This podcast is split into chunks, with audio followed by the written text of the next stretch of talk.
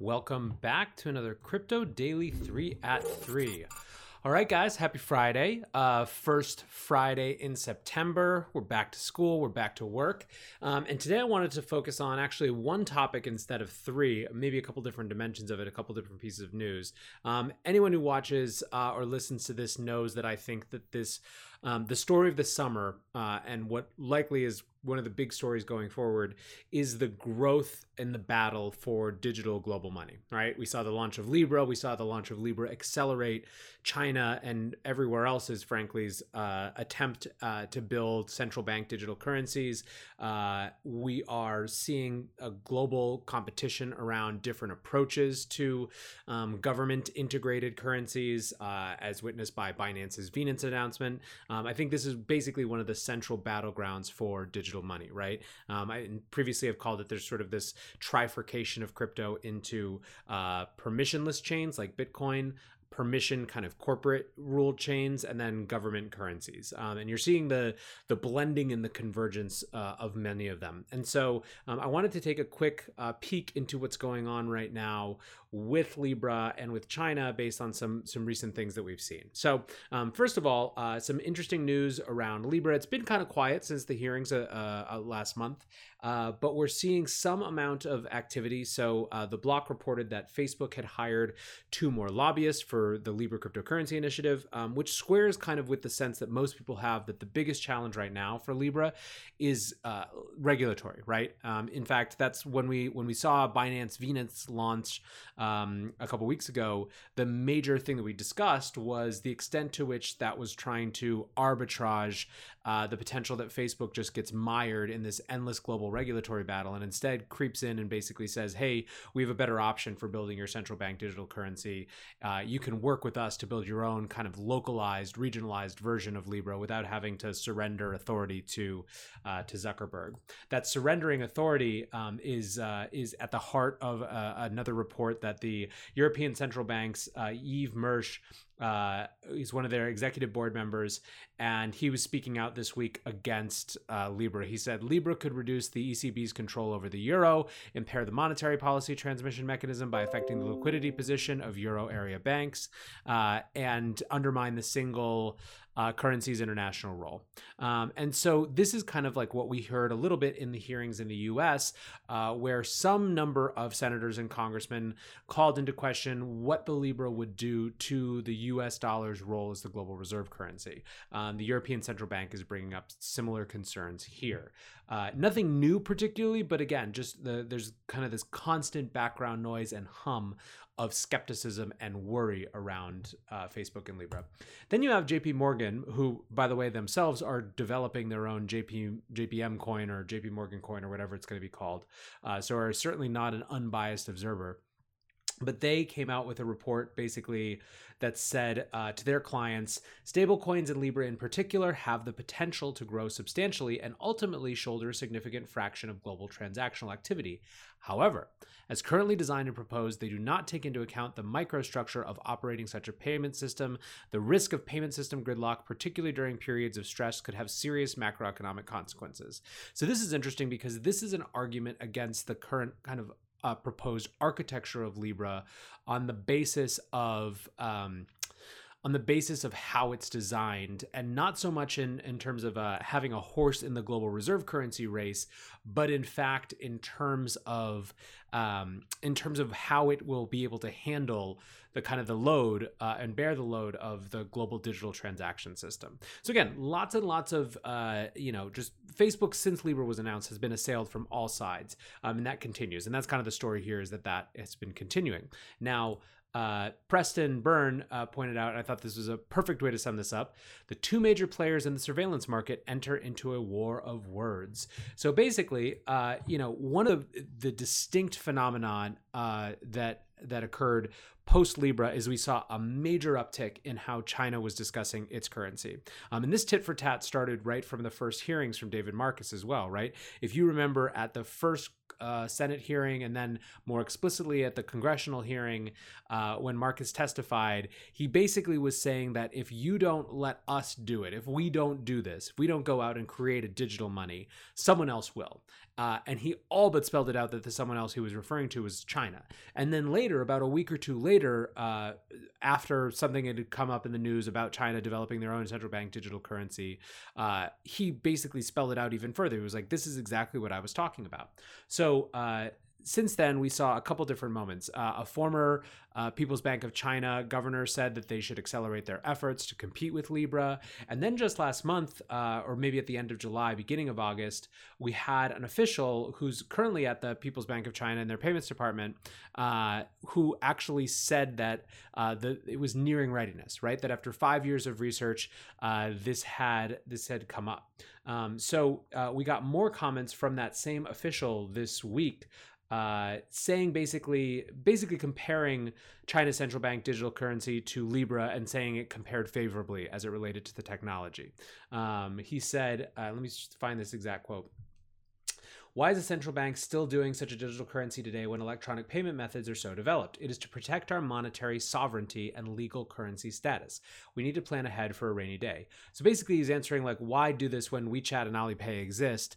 Uh, it's because of the role of this currency, that it is an actual government-backed currency. Um, so this uh, hit Chinese papers uh, today, this morning, and then it got translated over into uh, into the American, especially the crypto press today. Um, but that wasn't the only uh, story this week around uh, China and the Libra competitor. Um, so uh, Wolfie Zhao at CoinDesk wrote a really interesting report that a lot of people were sharing. Um, China's crypto competitor is being built in a secret office with restricted access. And basically, what this uh, pairs out, I encourage you to read the whole thing.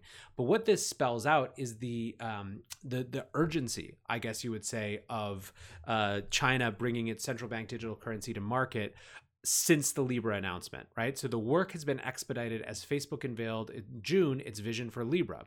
Um, and so this is his source basically saying that ever since Libra, they've been uh, just hustling to, to kick it up. And so this, I think, is what I meant by this title of China versus Libra, the digital money battle heats up. I think that this is, uh, you know, the, the players are clear. Um, it's just a question of what happens. And China is in a lot of ways, I think, trying to um, trying to outflank in some ways Libra by getting out ahead of uh, of this um, of this monetary battle while Libra is stuck in uh, effectively, you know, regulatory morass.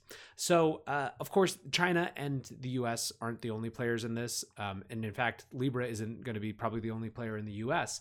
Uh, there are lots of other. I mean, I think what's happening right now is that every central bank, every government in the world is asking what its policy is going to be, and so we had kind of two very divergent examples of that this week. Um, you have Burundi, uh, the central bank director, saying strong measures will be taken against crypto traders.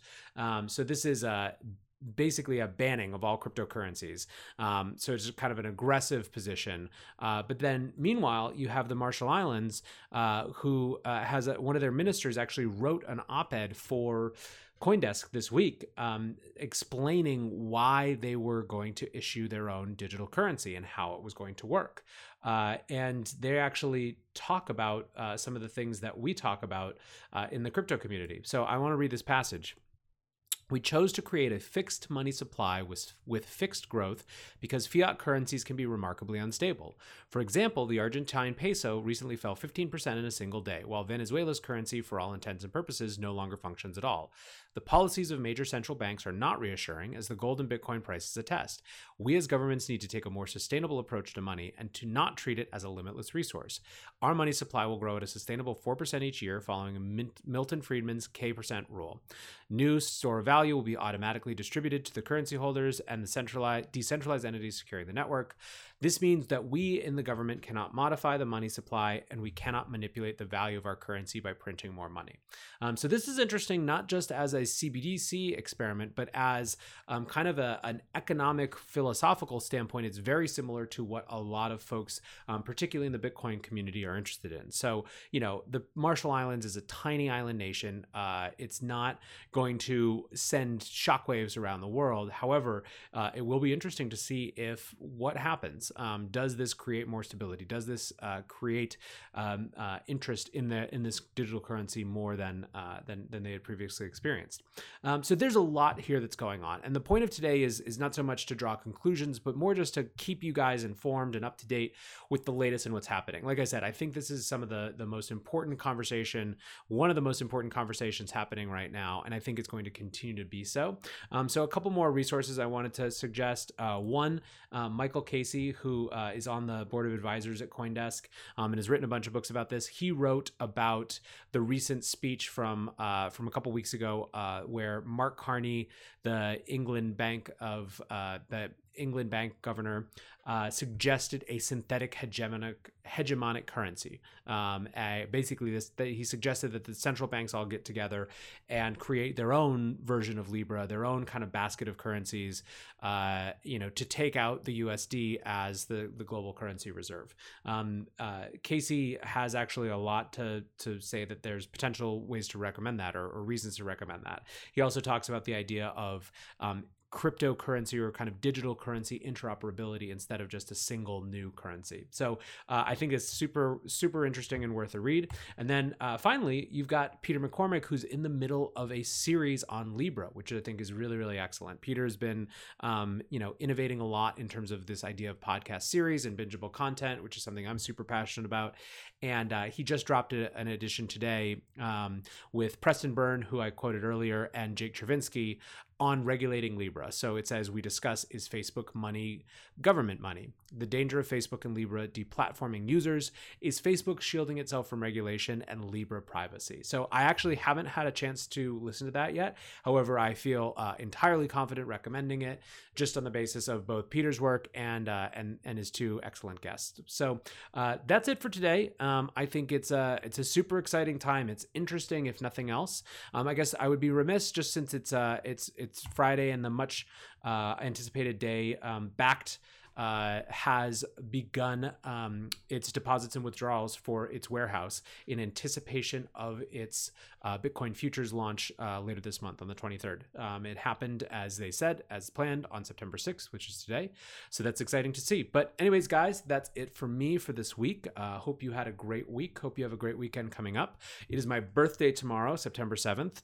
Uh, so I will be enjoying not taking a day off that I wouldn't normally because Long Sunday has to come out. But, anyways, thanks for hanging out. Thanks for watching. Thanks for listening. And I will catch you guys on Monday. Peace.